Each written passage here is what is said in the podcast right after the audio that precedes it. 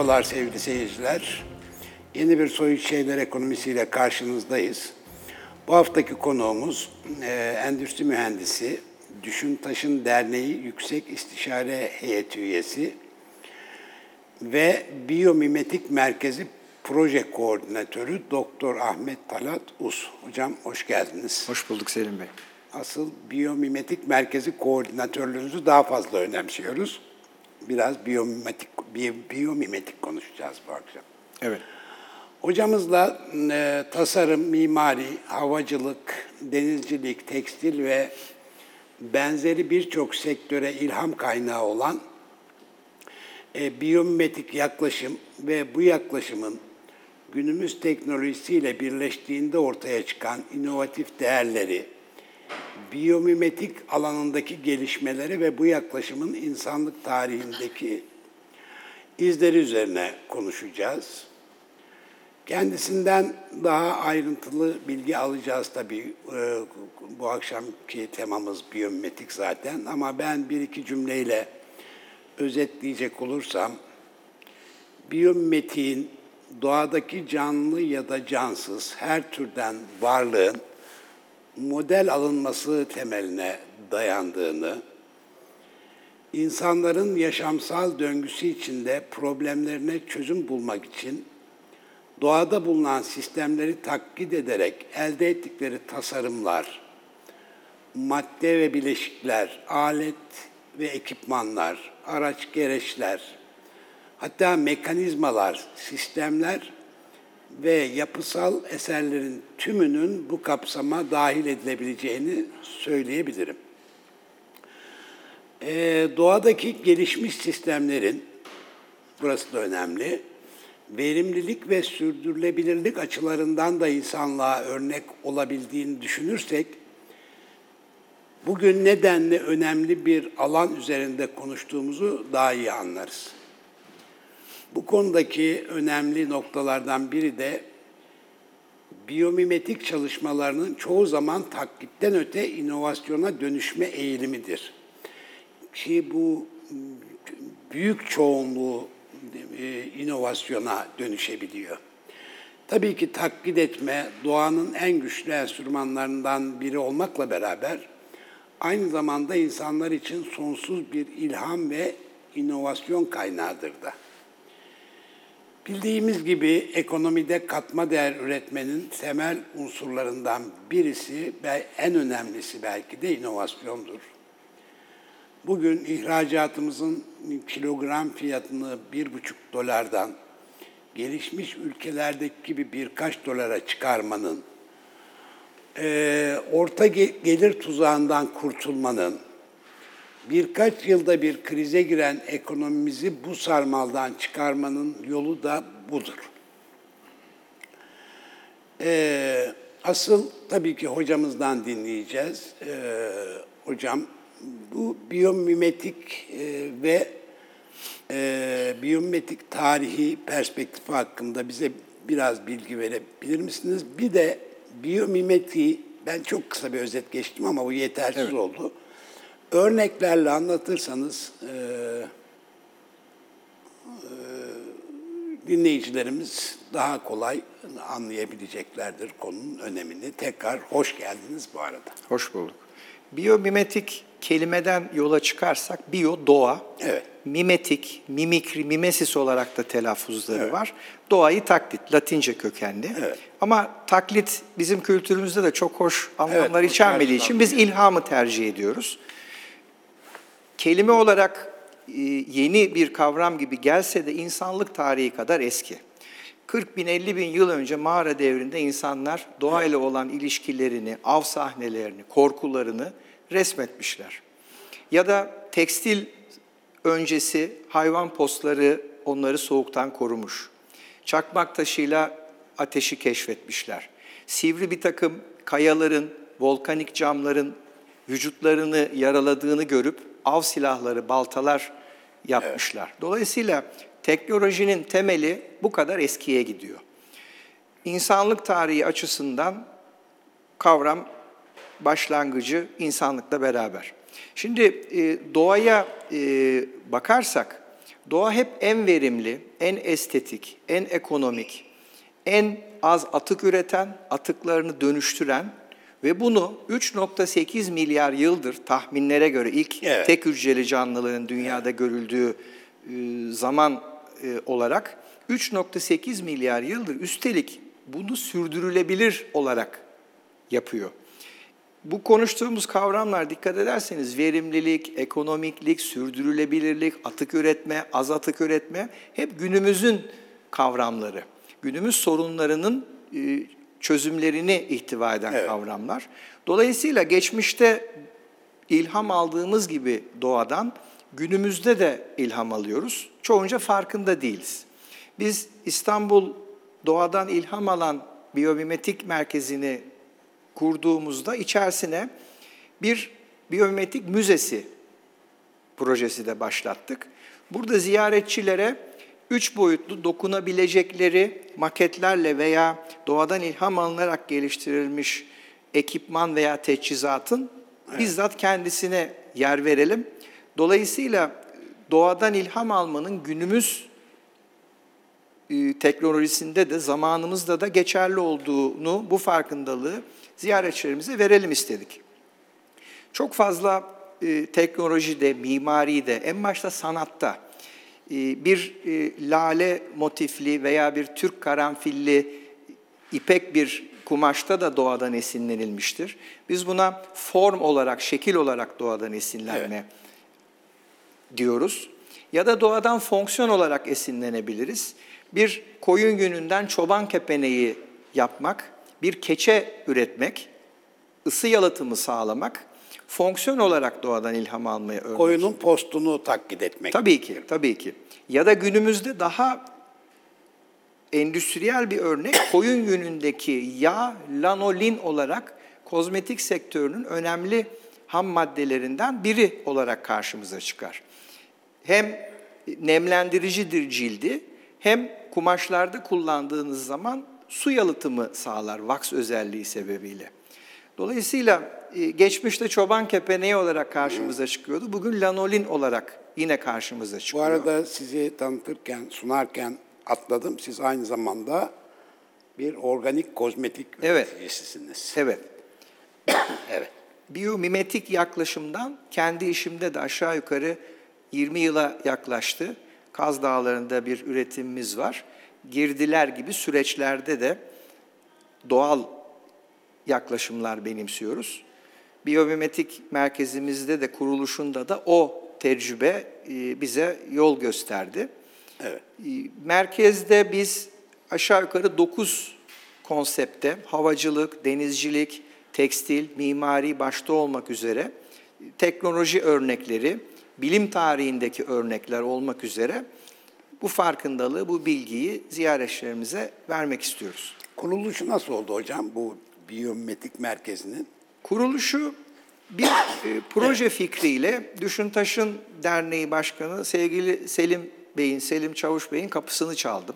Kendi aramızda ufak bir arkadaş grubumuzla bir eğitim yaptık. Kendisi çok ilgilendi. Bir yıl sonra telefonum çaldı. Hocam dedi İstanbul Kalkınma Ajansı çağrıya çıkmış. Bu biyomimetikten bahsetmiştiniz. Bunu proje haline getirelim. Evet. Ben aynı zamanda Düşün Taşın Derneği'nin Yüksek İstişare Kurulu heyetinde üyeyim. Evet. Projeye çevirdik. 2021 yılında Madem İstanbul düşün taşın diyoruz, hadi düşünelim taşınalım Evet, dediniz. düşünmüştük. Taşınma boyutunu da böylece hayata geçirmiş olduk. Evet. Düşüncelerimizi e, projelendirdik ve 2021 e, evet. Kapsamında sevgiler bu arada. Evet, Buradan. selamlar. Ee, 2021 e, projeleri kapsamında kabul edildi. Biz doğaya dair bir şey yaptığımızın farkındaydık. Dolayısıyla doğayla iç içe olalım. Sadece sınıf eğitimleri değil, ziyaretçilerimizi ve gençleri ve çocukları doğaya da çıkaralım. Outdoor aktiviteler yapalım düşüncesiyle Çatalca'nın Elbasan köyünde 98 yıllık taş yığma bir bina, bir ilkokul binasını atıl durumdan bugünkü haline getirdik. Ee, Bir dersliğimiz, bir müze alanımız az önce bahsettiğim, bir laboratuvarımız var. Ee, Küçük bir bina ama inşallah yapacağı ve yaptığı işler büyük e, İnşallah. olacak. Ee, Dolayısıyla bir kalkınma ajansı projesi olarak Türkiye'nin bu ilk ve tek biyomimetik merkezini Evet. başlattık.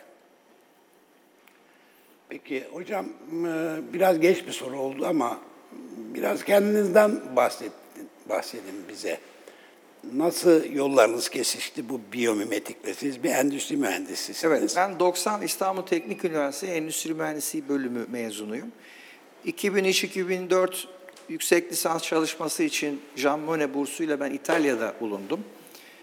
Ama kafamda hep bir e, üretim yapma fikri vardı. İtalya dönüşünde 2005'te kuruluş aslında İtalya'da, Cenova'dadır e, sahibi olduğum markanın ve firmanın organik kozmetik alanında.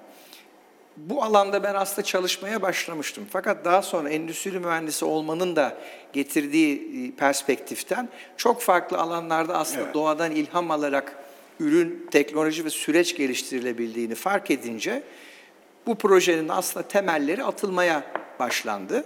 Ben çünkü sadece kendi kozmetik perspektifimden doğanın e, bize verdikleriyle bitkiler ve hayvanlar olsun ee, örnek olarak vermemiz gerekirse biyomimetik yaklaşımı da güzel ifade eder.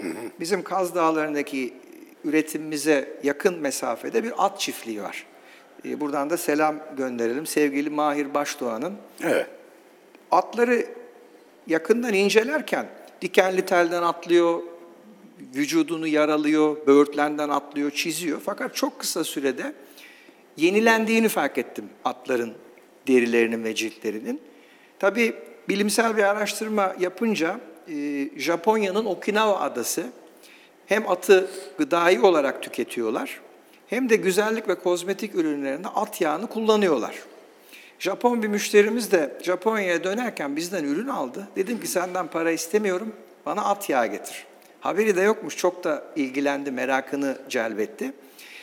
Hülasa at yağı kremi geldi. Burada yapılan analizler, laboratuvar çalışmaları, onu bir ürüne çevirdik. Atın her türlü yağı değil mi? Sadece derideki yağ değil. Omurgasından şırınga ile alınan bir yağ. Normal bildiğimiz iç yağ değil. Atın malum en güçlü yeri boynudur. Evet. Bütün o yükü boynuyla çeker. Evet. Son derece rejeneratif, cilt yenileyici özellikleri olan bir yağ.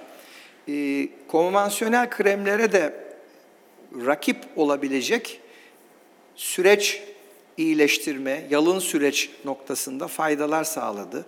Su tüketimini hiç kullanmadan kremi geliştirdik. Yine 2021'de bizim bu biyometrik merkezi projemizle aynı tarihte bu ürünle e, Ticaret ve Sanayi Bakanlığı mikro ölçekli işletmeler verimlilik proje ödüllerinde finale kaldık.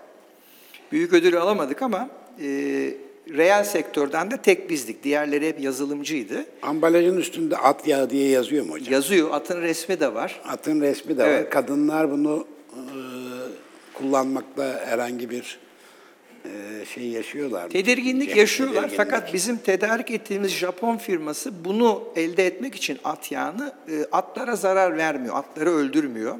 Sadece şırıngayla tıbbi bir şekilde Yok omurgalarından anladım. seçiyor. O bakımdan değil. Sadece ciltle at yağının teması anlamında. Cilt Gerçi güzelliğindeki... diğer cilt e, diğer kozmetik ürünlerinde kim bilir neler var da. Evet.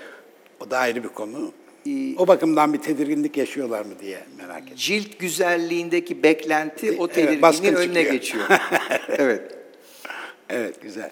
Ee, siz e, biraz bahsetmiş oldunuz şimdi organik kozmetikle biyomimetiği nasıl buluşturduğunuzla ilgili. Başka var mı böyle o inovatif Ee, Başka günümüzden isterseniz örnek verelim. Örnek Lütfen, çok. tabii ki. Mesela havacılıkta e, siz sık seyahat ediyorsunuz, dikkat etmişsinizdir. Bir 15-20 yıl kadar önce e, uçak kanatlarının uçları düzdü.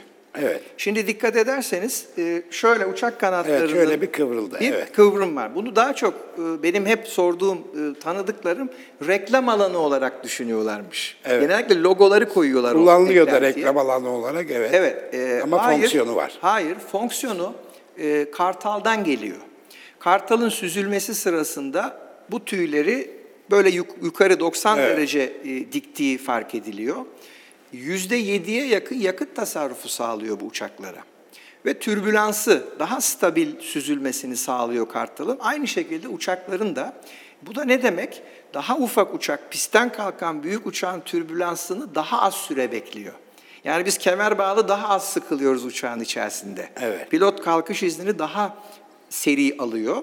E, zaman para demek, e, yakıt para demek. E, dolayısıyla e, Kartal'ın kanat ucu bile bize yüzde yedi yakıt, yakıt tasarrufu sağlayabiliyor. Ne ciddi de bir oran aynı zamanda Çok, bu. çok. Mesela günümüz helikopterlerinin en ileri bizim atak helikopterimiz de dahil e, bütün temeli Yusufçuk böceğidir. Evet. Dört kanatlı. Helikopter böceği de deriz ona aslında. Evet, evet. Yani o manevra Heli- kabiliyeti. helikopterden öncedir ama o evet, e, helikopteri yapan e, firma e, 2000'e yakın çizim yapıyor. 70'li yıllar bilgisayar teknolojisi de bu kadar ileri değil. E, dolayısıyla modelliyorlar. O modelleme üzerine şu anki kanat teknolojileri üretiliyor ve bu kadar manevra kabiliyeti olan bir hava taşıtı Evet. geliştiriliyor. evet o da ilginç. Ya da denizcilikte yine örnek verelim. Şimdi büyük yük gemilerinin veya bizim milli savaş gemilerimizin de e, suyla buluşan e, kesimde böyle yumrubaş adı verilen ileriye çıkan bir eklenti vardır. Evet. Eski gemilerde bu yoktu.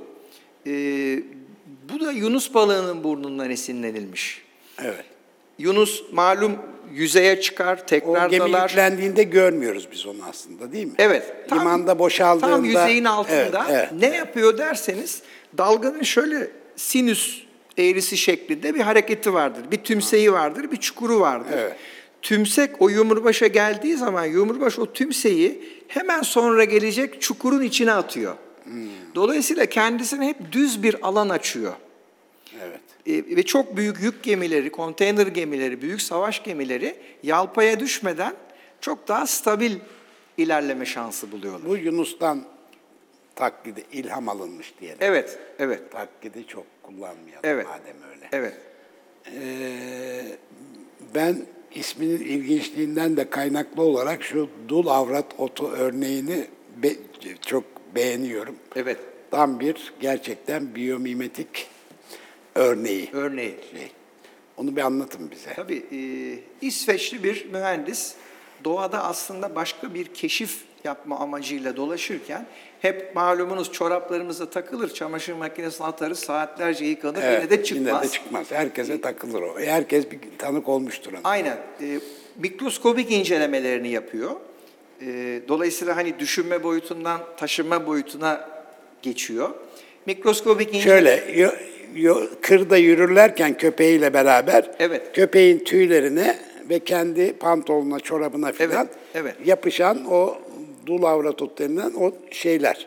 Topik, Tohumlar. Küçük tohumlar. Tohumlar. Evet. Dikenli Yapışıyor. tohumlar. Evet, dikenli tohumlar. Büyüteç al- e, e, mikroskop altında yapılan incelemelerde e, onun formları dikkatini çekiyor. Evet. O formlarının tekstile nasıl bağlandığı ve sıkı bir bağ oluşturduğu ama sürdürülebilir bir şekilde de çıkıp tekrar bağlanabildiği önemli bir e, Evet, çok önemli. fikir ve bilgi.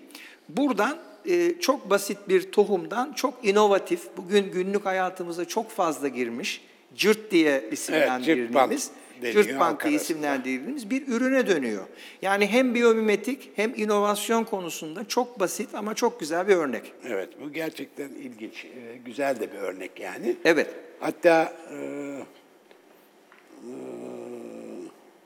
o bilim insanının adı neydi? E, bu biyomimetiğin başlangıcını oraya tarihleyenler de var ama tabii sizin ifade ettiğiniz gibi e, insanlığın başlangıcından bu yana biyomimetik Evet.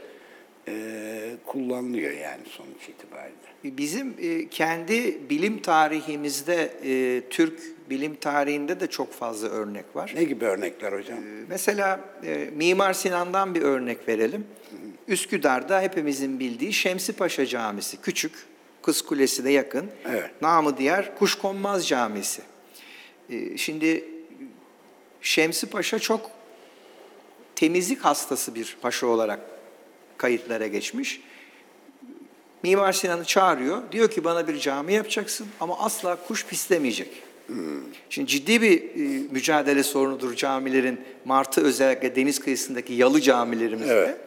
E, Sinan aslında biyomimetik yaklaşımı uyguluyor. Amaç nedir? Kuşların gözlenmesi. Boğazın iki yakasından gelen rüzgarların türbülans oluşturduklarını ve martıların in- aynı uçaklar gibi rahat iniş yapabilmek için türbülans istemez kuşlar. Rahat süzülerek inemedikleri bir lokasyon olarak şu anki caminin lokasyonunu tespit ediyor. Evet. Çok da geniş bir yüz ölçümüne değil tabii ufak bir yere sıkıştırmış küçük bir camidir o. Ve camiyi oraya koyuyor. Aslında 500 yıl öncesinden biyomimetik mimarinin çok güzel bir örneğidir.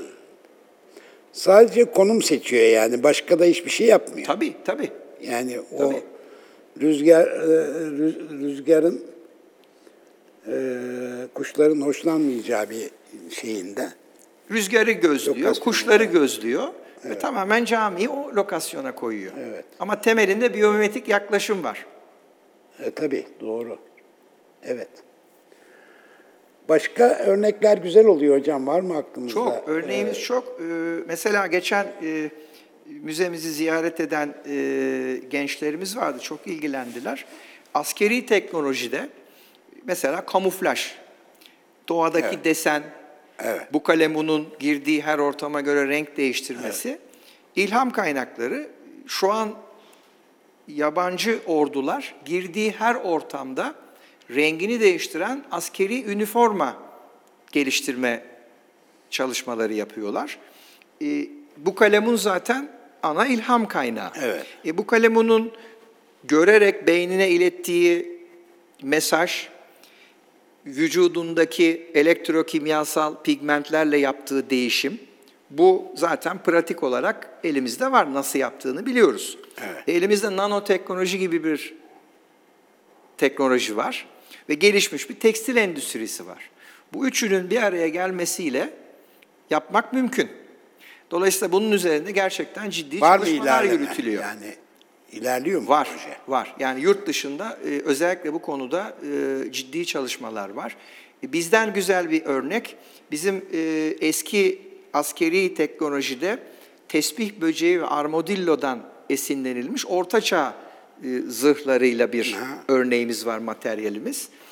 E, Fakat günümüzde de en ileri çelik yeleklerde veya bizim e, milli helikopterimizde veya tank projemizde zırh hala doğadan esinleniyor.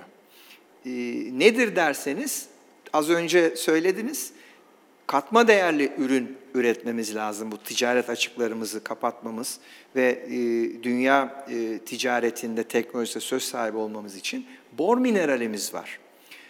Geçtiğimiz aylarda Türkiye'de tesisi kuruldu. Bor karbür üretmeye başladık. Bordan bor karbürü üretiyoruz. Bor karbür elmastan sonra endüstriyel olarak üretilen en sert, en sağlam malzemelerden biri. Ve zırh teknolojisinin çok önemli bir ham maddesi. E, Dolayısıyla hala günümüzün teknolojisinde çelik yelekler olsun, askeri helikopterler olsun, tanklar olsun, bor, bor karbür ve zırh günümüzde yine doğadan ilham aldığımız örneklerden biri olarak Ayrıca karşımızda. elimizde bor gibi bir imkan da var. Evet, yani, evet. Değil mi? Ve çok stratejik bir tesisti. Ee, o tesis ülkemize kazandırıldı. Şu an bor karbürü kendimiz üretiyoruz. Daha önce ithal ettiğimiz çok önemli katma değerli bir kalemdi. Evet. Ee, başta da bahsettiğim gibi gerçekten e, ekonominin bu yalpalamalardan kurtulması daha çok katma değer üretmesine bağlı. Başka türlüsünün de bir imkanı yok zaten. Evet. Yani başka türlü hani topraklarımızdan petrol çıksa bile e, sonuç itibariyle e, işte Venezuela gibi de olabiliriz. Yani son, e, toprak çıkan, topraklarından petrol çıkan birçok ülke var. evet. Bunların bazıları Venezuela gibi hani gerçekten hala fakirliğe devam ediyorlar. Zengin olanların da medeniyete herhangi bir katkısı yok. Yok, yok. Evet. E, o bakımdan e, bunları tabii ki doğal kaynaklarımızı en iyi şekilde elbette değerlendirmeliyiz ama asıl büyük zenginlik katma değerli üretimle mümkün. O da onu da sağlayacak olan şey inovasyondur. O da o da iyi bir eğitim ve katma değerli bir nesil aslında. Katma değerli beyinler. Zihni katma değerli üretime odaklı e, zi- nesiller yetiştirmek. Evet. E, sadece gelecek nesillere bırakmayalım, biz de gereğini yapalım. Tabii inşallah. Evet. Biz de bu Sizin projede gibi. bu projede onu amaçladık. Ee, biz şu anda Kalkınma Ajansı projesinin hedef kitlesi gençler ve çocuklar. Ama bu biyomimetik farkındalık penceresinden aslında okul öncesi çağa kadar Evet. inmesi gereken bir yaklaşım. Kesinlikle. Bir örnek vereyim. Şimdi bu bizim kendi organik kozmetik üretimimizle ilgili biz e, ufak kızımla dağ yürüyüşleri çok yaparız. Defne yaprakları topluyoruz. Onları çay gibi demliyoruz. Sonra onun bir e, fısfıs şişesi var. İşte e, güller böceklendiğinde onlara sıkıyor. Kendisi sivrisinek kovucu olarak onu kullanıyor. Şimdi doğaya çıktığımız zaman yeni bir ağaç gördüğünde babacım diyor bu ağaç acaba neye faydalı? Bundan ne yapabiliriz? Evet. Bunu sordurmak en önemlisi çocuklara. Evet, çok güzel. Ee, bir kısa, çok kısa bir reklam arası vereceğiz hocam. Tabii. Sohbete, güzel sohbete devam edeceğiz. Birkaç dakika sonra buradayız sevgili seyirciler.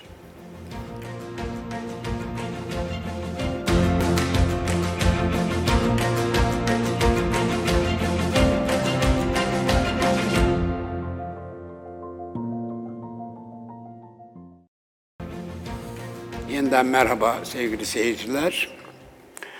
Ee, Doktor Ahmet Talat Us'la biyomimetik konuşuyoruz. Ee, bu güzel sohbete ikinci bölümde de devam ediyoruz. Ee, İstanbul Biyomimetik Merkezi'nin e, bir çalışması var. İstanbul'un biyomimetik perspektifinden haritası adını taşıyor. Mütevazı görünümlü bir eser ama e, içinde güzel örnekler var. Hocam bir örnek de verdi zaten birinci bölümde. Hocam kitabı ben size vereyim. Bize bundan birkaç tane örnek aktarabilirseniz seyircilerimize memnun oluruz. Tabii. Ee, Bizim proje kapsamımızdaki hedeflerimizden biriydi bu kitap. Ee, Çok farklı şehir e, ve gezi kitapları var. Ama biyomimetik pencereden İstanbul'a daha önce bakılmamıştı. E, Çok e, kadim medeniyetlere ev sahipliği yapmış bir e, şehirde yaşıyoruz. Dolayısıyla biz müzeler, e, mimari sanat eserleri başta olmak üzere İstanbul'u fotoğrafladık ve hikayeleriyle beraber bu master kopyası kitabı daha geliştireceğiz. Ondan sonra yayına alacağız kısmetse. Bunun içinde örneğin ne var? Mesela şuradan gösterebilirsem hangi kamera Cimicik bir yaklaşır mısın? Şimdi sanatla ilgili elimizde çok ciddi bir hazine var İstanbul'da. Evet. Doğadan alınmış motifler, bizim İznik Çinlilerimiz, e, Türk halıları veya Türk tekstilindeki doğadan ilham alınmış desen ve kumaş örnekleri. Oradan başlamak üzere Evet. az önce bahsettiğiniz gibi Sinan'ın eserindeki örnek, e, bunu Eminönü'ndeki e, yeni cami, temelleri denize yapılmış bir camidir ve Balçık'taki ahşabın ömrü teorik olarak sonsuzdur. Bunu sağlamak için ta yukarıda Sultanahmet'ten veya valilik tarafından su kanallarıyla caminin altı beslenmiş kurumaması için. Çünkü o büyük sedir ağacı kazıklar zemine çakılmış. Kurursa yıkılır. E, Temelleri caminin e, bozulur. Dolayısıyla hep o balçık formunda kalmaları için bu da bir biyomimetik eser. Evet. Dolayısıyla e, mimari, e, tekstil, işte Beykoz'daki cam müzemiz, çok ciddi cam eserler ki ham maddesi de kum. Kumdan e, geliyor ve üzerindeki motiflerle beraber devam ediyor. Evet. Dolayısıyla arkasına da en son e, bütün çalışma bittiğinde bir harita eşliğinde hangi ilçede nereye gidersek hangi biyomimetik eser bizi karşılar. Bunun e, envanterini çıkardık. İnşallah bunu da okuyucularla en kısa sürede buluşturacağız. Başka neler var hocam? Birkaç tane örnek verin. Ee, yine sanattan gidersek, mesela resim müzemizde e, bir natürmort resim. Bu da Evet. doğadan ilham alınan örneklerden bir tanesidir. Tabii sanat e, doğadan çok fazla ilham alıyor. Onun örnekleri e, sadece resimle de sınırlı kalmaz aslında. Tabii İslam Bilim ve Teknoloji Tarihi Müzesi'nde çok fazla elimizde örnek var. Özellikle El Cezeri'nin binli yıllarda yaptığı robotlar ki dünya robotik biliminin, sibernetik biliminin kurucusu. Tamamen suyun kaldırma kuvvetinden, cisimlerin yer çekimi kanunu üzerinden robotlarını geliştirmiş. E, ve tıpkı basımları rahmetli Fuat Sezgin Hoca tarafından Evet. yapıldı. E, ya da hiç GPS cihazınız olmadan e, sextant adı verilen denizciler iyi bilir. Yıldızlara veya güneşe ufuk çizgisine bakarak yer küre üzerindeki konumunuzu çok net şekilde belirleyebildiğiniz ki 1575'te İstanbul Rasathanesi'nde eski yazmalarda aynısı çizilmiş. Bugün hala kullanılıyor. Uydu olmasa, herhangi bir bağlantınız olmasa da siz o tamamen mekanik cisimle, gök cisimlerine bakarak konumunuzu tespit edebiliyorsunuz. O yüzden biz canlı ve cansız varlıklarla doğadan ilham alma diyoruz hep. Yani hep akla bitkiler, hayvanlar geliyor ama bunun içinde taşlar var, e, gezegenler var çok e, ilgi çeken örneklerden biri. Mesela biz e, bir kuart saat koyduk. Basit, bildiğimiz, e, çok da pahalı olmayan bir saat. Bu saatin içindeki kuartz nedir, neye yarar diye ziyaretçilerimize ve çocuklara hep soruyoruz. Kuartz bir mineral malumunuz. E, Fakat ilginç bir özelliği var. Siz ona bir basınç uyguladığınızda, örneğin bir mengeneye koyup sıkıştırdığınızda o elektrik üretiyor. Doğası gereği. Tam tersi siz ona elektrik verdiğinizde 32.768 kere saniyede bir titreşim üretiyor. Dolayısıyla saatinizin içerisindeki pil, saatin içerisindeki kuarsa elektrik gönderiyor. O kuars titreşimini üretiyor. Saatin içindeki okuyucu, osilatör diyelim teknik bir kavram ama onu sayıyor ve bir formülle işte saniye 60 saniye 1 saniye olsun, 60 saniye 1 dakika olsun. Saate o okumayı yaptırıp akrep ve yelkovanı çok net, dakik bir şekilde yönlendiriyor. Ki her saniye 32.768 bu hiç bozulmuyor, şaşmıyor. E, Bu neyi getiriyor? E, Şu an yine yurt dışında plajlarda kumdan kale yaptığımız kum da kuars içeriyor. Kumdan elektrik üretebilir miyiz çalışmaları içerisinde yurt dışındaki üniversiteler. E, Dolayısıyla kum cam sanayinin ham maddesidir. Ama günümüzde hala kum acaba elektrik üretebilir miyiz diye içerdiği kuartsın elektrikle olan bir ilişkisi sebebiyle bize hala ilham kaynağı olmaya, devam ediyor. devam ediyor. Evet. İstanbul Biyomimetik Müzesi materyal kataloğu. Bu e, katalogda yer alan şeyler herhalde müzede de Evet, alıyor. bizim müzedeki materyallerimizin bir görseli. Evet. Şimdi biraz önce anlatmıştınız. Şurada Evet. hemen örneklerini gösterelim. Evet. Ee, uçak kanatlarının ucunun hafif böyle yukarıya kaldırılması kartaldan Evet. e, ilham alınarak Evet. ve yüzde yedi gibi Yakıt, yakıt tasarrufu, sebep oluyor. yakıt tasarrufu sağlayabiliyor. E, bu martılarda da var herhalde. Martı ve albatros günümüzde martı hala planörcülüğün simgesi. Planör e, malumunuz motorsuz uçabilen Uçak, bir evet. hava taşıtı.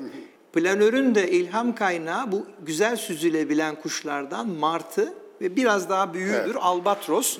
E, hala e, ki sembol olarak martıyı kullanır planörcüler. Altta da e, bütün böceği. helikopterin fikir e, kaynağı diyelim Yusufçuk. Yusufçuk böceği, biz buna çocukken helikopter böceği Evet. diyorduk. Hala Altta da herhalde. Doğan süzülüş yaparken serbest dalışta Doğan'ın görüntüsü. Arkada da bizim e, biyomimetik müzemizde yer verdiğimiz e, materyaller, maketler. Onlardan bir örnek var. Müzeden görüntüler Evet. bunlar. Burada e, dikkat ederseniz sol başta uçurtma var. Evet. En eski hava taşıtlarından biridir uçurtma. E, çünkü rüzgara binmiş uçan bir yaprak, rüzgarda süzülen bir kuş ilham kaynağı olmuştur. Evet. Ve ilk Çin'de örnekleri ortaya çıkıyor. Biz bunu ziyaretçilere soruyoruz. En eski hava taşıtı nedir? E, Balon akla geliyor ama aslında uçurtma daha da eskisi var bumerang. 40 bin yıl önce aborjinler Avustralya'da bumerang kullanmışlar. O da bir hava taşıtı. 40 bin yıl 40 bin yıl önce bumerang örnekleri var Avustralya'da. herhalde avcılıkta kullanıyorlar. Evet, evet ama bir hava taşıtı o da. Doğru. Az önce bahsettiğimiz Evet, Yurubaş önce, evet. alttaki büyük gemide Eskiden gemilerde böyle bir şey yoktu. Şöyle Şu ilave. Evet, şu ilave. bakın Yunus balığının burnuyla Evet. aynı formu taşıyor. Bahsettiğimiz sextant güneşe ve ufuk çizgisine bakarak konum belirlemede kullandığımız en ileri denizaltı dahil, nükleer denizaltı dahil bütün denizaltıların ilham kaynağı Nautilus. Nautilus batmak istediğinde suyu içine çekiyor, ağırlaşıp dibe gidiyor. Doğal pompaları vasıtasıyla suyu basıyor. Daha önce aldığı hava onu hafifleterek yukarıya doğru çıkartıyor. Bütün denizaltıların batma ve çıkma prensibi de Nautilus'den esinlenerek İcat yapılmış. edildiğinden bu yana herhalde. Tabii icat edildiğinden Yeni bu bir yana. şey değil. Evet. Ama şu yeni bir eklenti. Şey. Tabii ki. Tabii. Yunus'tan O yeni bir eklenti. şey. Evet, evet. Kaldı ki Yunus'un sonarı denizaltılar için bir ilham kaynağı. Çok hızlı yüzmesi sebebiyle derisi iki katmandan oluşuyor deri. Arada şok absorbe eden bir katman var. Yine yurt dışı çalışmalarda yüzde 250'ye kadar denizaltıların hızı arttırılıyor.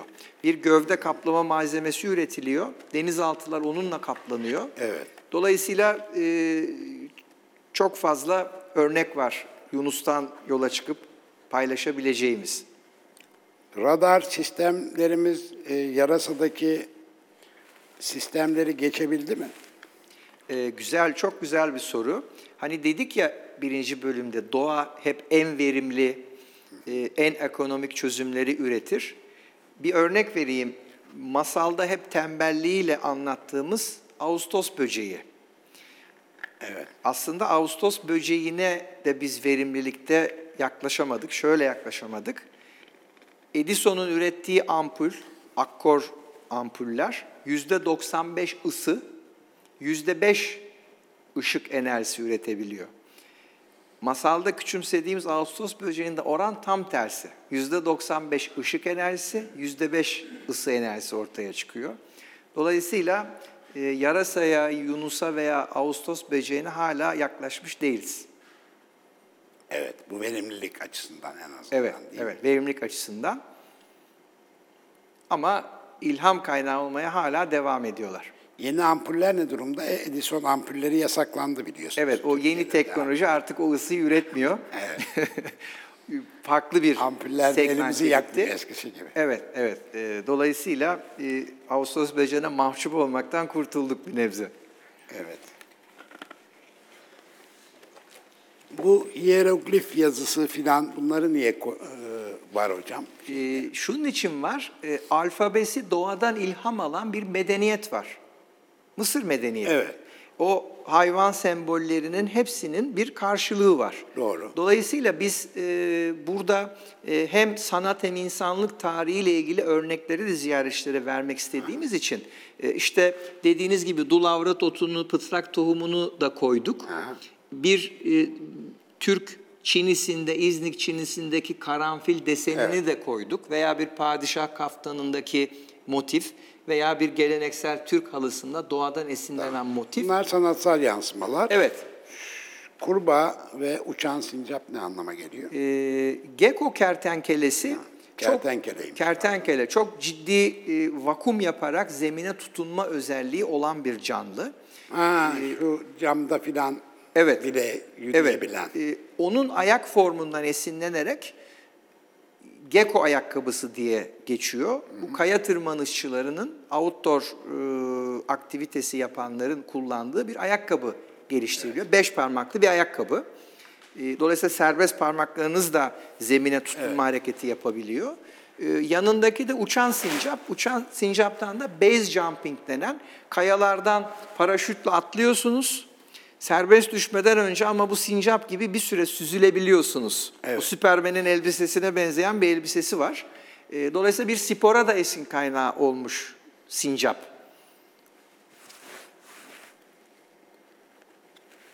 Önemli olan uçmak değil, konabilmektir demişler. Bu konabiliyor inşallah bu sincap. Evet, e, sincap konuyor. E, insanlar da bir süre artık konamayacaklarını anladıklarına paraşüt açıyorlar. Süzülüyorlar ama paraşüt sırtlarında. Evet. Ama yepyeni bir heyecan, yepyeni bir Şu açılım ayakkabı sağlıyor. şu herhalde Evet. gösterelim Evet, o ikinci sayfada. Şu ayakkabı. Evet, beş parmağı bağımsız e, hareket edebiliyor. Bu kertenkeleden ilham Evet. alınmış durumda. Evet. Ama kertenkeleden ilham alacak daha önemli bir konu var halen. Kertenkele aynı zamanda statik elektrikle de zemine kendisini bağlıyor. Bu formülasyon olarak oradaki elektrokimyasal Evet. süreç olarak çözülmüş ama bunun bir ayakkabıya, bir ürüne e, dönüştürülmesiyle ilgili çalışma halen devam ediyor. Yani e, örümcek adamın düz bir zemine tırmanmasını düşünelim. Evet. Ama malumunuz e, bizim çocukluğumuzda jetgiller vardı. O yazılan, yazıldığımız kablolu telefonlar zamanında onlar cep telefonuyla haberleşirlerdi. Uçan arabalar vardı, robot süpürgeler evi süpürür temizlerdi. Hayaldi ama 70'lerde şimdi büyük kısmı gerçek oldu. Dolayısıyla bu çalışmalar da hayal olarak başlasa da e, kısa bir gelecekte gerçekleşeceğini Tabii düşünüyoruz. kertenkelenin ağırlığıyla aynı olmadığımız için bize daha fazla tutucu elektrik Evet, gerekiyor. kesinlikle. Kesinlikle. Ee, şunu da gösterelim. Biraz önce bahsettik. Askeri Evet. teknolojilerde Evet. biyomimetik başlığı koyalım buna. Şu e, Tespih, böceği, değil mi? yanındaki de armadillo. Ee, bu kat kat Evet. eklemlerini rahat hareket ettirebildiği şövalye zırhlarını düşünürsek Açılıp kapanabiliyor. hep buradan esinlenmiştir. Ee, Leonardo da Vinci'nin çeşitli savaş makinalarında da zırhlarında da kullanılmıştır. Ee, fakat günümüzde yine bahsettiğimiz gibi bor, bor karbür ve zırh plakalarında hala doğadan esinlenme devam ediyor. Bu tesbih böceğinin tabii şöyle diyelim ki kolunuzda boydan boya metal bir zırh koruyucu olacak ama ekleminiz çalışacak. Tabii, tabii. Buradaki ilham onu sağlamış oluyor yani. Evet. Günümüzde de o eklem yapısı robotik teknolojide yine devam ediyor. Evet. İnsan eli e, Yani- birebir kopyalanıyor bir robot Ha, evet. hareketi yapabilmesi için. Evet, yani robotik çalışmalarda zaten e, çok daha fazla herhalde biyomimetik şeyleri. Bütün Çok, çok. e, robotlar ya insan suretinde yapılıyor ya formunda Tabii, veya başka bir takım örümcek Tabii. falan gibi tabii. e, bir takım canlıların fo- formunda üretiliyor. İşte onlar da biyomimetik. Biyomimetik e, ilham zaten üç başlık altında toplanıyor. Bir, doğadan form olarak esinlenebiliyoruz. İşte bu bir tekstilde desen olarak karşımıza Evet. çıkabiliyor. Ya da dediğiniz gibi robot yapıyorsunuz, insan e, Formunda oluyor. formunda yapıyorsunuz. İkincisi fonksiyon olarak karşımıza çıkabiliyor. İşte yün hayvanı sıcak tutar. O halde ben yünden kazak yaparsam beni de sıcak tutar. Fonksiyon olarak bize bir ilham sağlıyor. Üçüncüsü de doğa 3.8 milyar yıldır bir ekosistem yaklaşımıyla hayatiyetini devam ettiriyor. Evet. E, Çok e, bildik bir örnek ama e, Afrika belgesellerinde Afrika mandaları veya zebralar sürü halinde yaşar. Hemen kamerada aslanlar da vardır. Halbuki av ve avcı ilişkisi var. Ve bu binlerce yıldır beraber yaşamalarına rağmen e, karnımız çok aç biz gidip de bunların kökünü kurutalım, hepsini bir seferde yiyip bitirelim demez aslanlar. En zayıfını ayırırlar, yerler. Bir süre sonra tekrar avlanma ihtiyacı doğar ve o ekosistem içerisinde o av ve avcı dahi bir arada hayatiyetlerini sürdürürler. Evet. E, Buradan da sosyal bilimcilere çağrı yapıyoruz. Biyomimetik aslında hep teknolojiyi akla getirse de bölüşüm, üretim, e, tüketim ekonomileri e, noktasında sosyal bilimlere de çok fazla okuma yapabilecek bir alan. Evet. Beni düşünceye sevk etti şu. Evet. Av avcı ilişkisi evet. Evet. Ee, şimdi dünya üzerinden insanı kaldırıp atsak ve tek irade sahibi canlı, dünya e, hayatiyetini çok daha sağlıklı bir şekilde sürdürebilecek durumda. Öyle değil mi? Ne yazık ki e, o sürdürülebilirliği, o ekosistemi biz Biz bozuyoruz. bozduk. Evet. Evet yani ozon tabakası, küresel ısınma e, doğru. E, ama yine de e, hatamızın farkına vardık. E, Tedaviyi yine doğada aramak en Evet. e, akılcı yaklaşım olacak. E, burada mesela yine güncel çalışmalardan biri e, bu endüstriyel e, atıkları bertaraf etme noktasında veya ozon tabakasını onarma, dünyanın ihtiyacı olduğu oksijeni nasıl arttırabiliriz noktasında e, bir takım e, enzimlerle, bir takım katalizörlerle bitkilerin ay ışığında da fotosentez yapmaları bir nevi fazla mesai yaptırmış e, olacaklar bitkilere. E, Böylelikle oksijen üretimini arttırma noktasında e, çalışmalar var. Ya da e, su mercimeği duydunuz mu bilmiyorum. Hayır. Suyun yüzeyinde çok hızlı yayılan, çok hızlı e, çoğalan ama ağır metaller dahil suları arıtabilen, toplayıp kuruttuğunuzda hayvan yemi olarak kullanabildiğiniz, hatta çok sıkıştığınızda insanın da yiyebileceği e, bir yosun cinsi. E, Mesela e, bunun e, suların e, arıtmasında kullanılabilmesi noktasında ciddi çalışmalar var. Dolayısıyla yine aslında doğayı modelleyebilirsek o verdiğimiz zararı e, bertaraf edebiliriz diye düşünüyorum. Evet, ben de insan neslini kurutalım anlamında Evet, söylemedim evet, bunu zaten. Evet. Doğayı modelleyerek, Evet. doğanın e, sistematiğine ve ruhuna uygun bir e, yaşam tarzı, bir Evet. ekonomi geliştirirsek, Evet.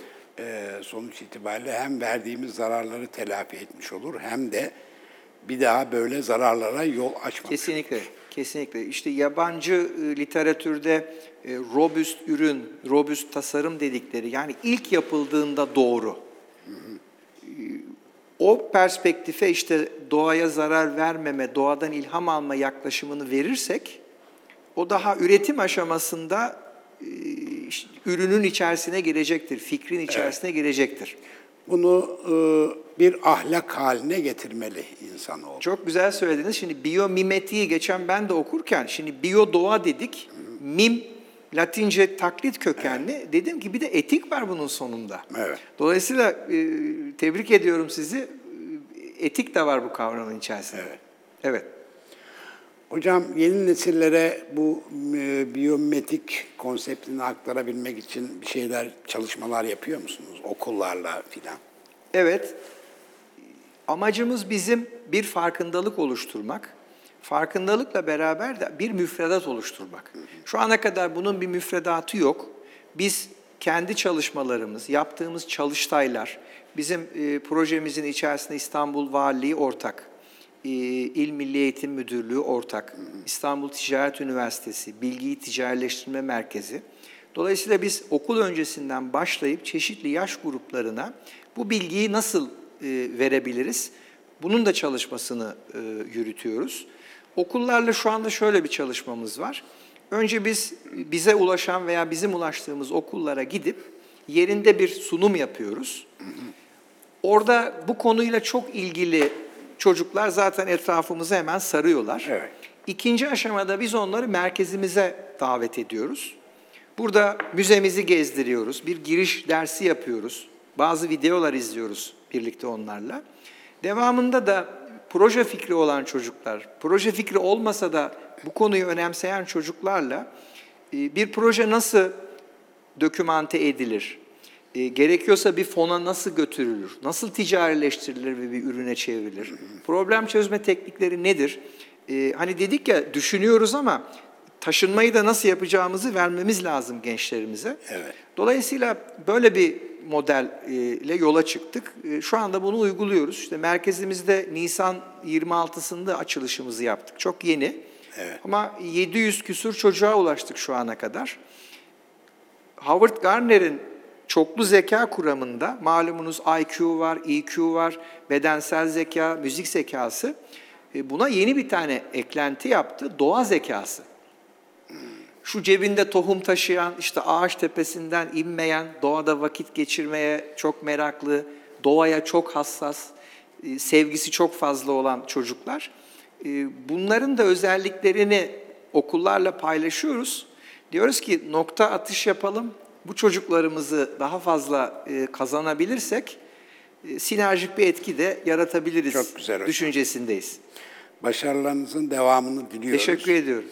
Yeni açıldınız ama biz de hemen yakaladık sizi. Sohbete davet Teşekkür ediyoruz. Eksik olmayın. Ayağınıza ağzınıza sağlık. Çok teşekkür ediyoruz. Biz teşekkür ediyoruz. Ee, sevgili seyirciler bir Soy İş Şeyler Ekonomisi'nin daha sonuna geldik. Haftaya yine burada olacağız. Sizleri de bekleriz efendim.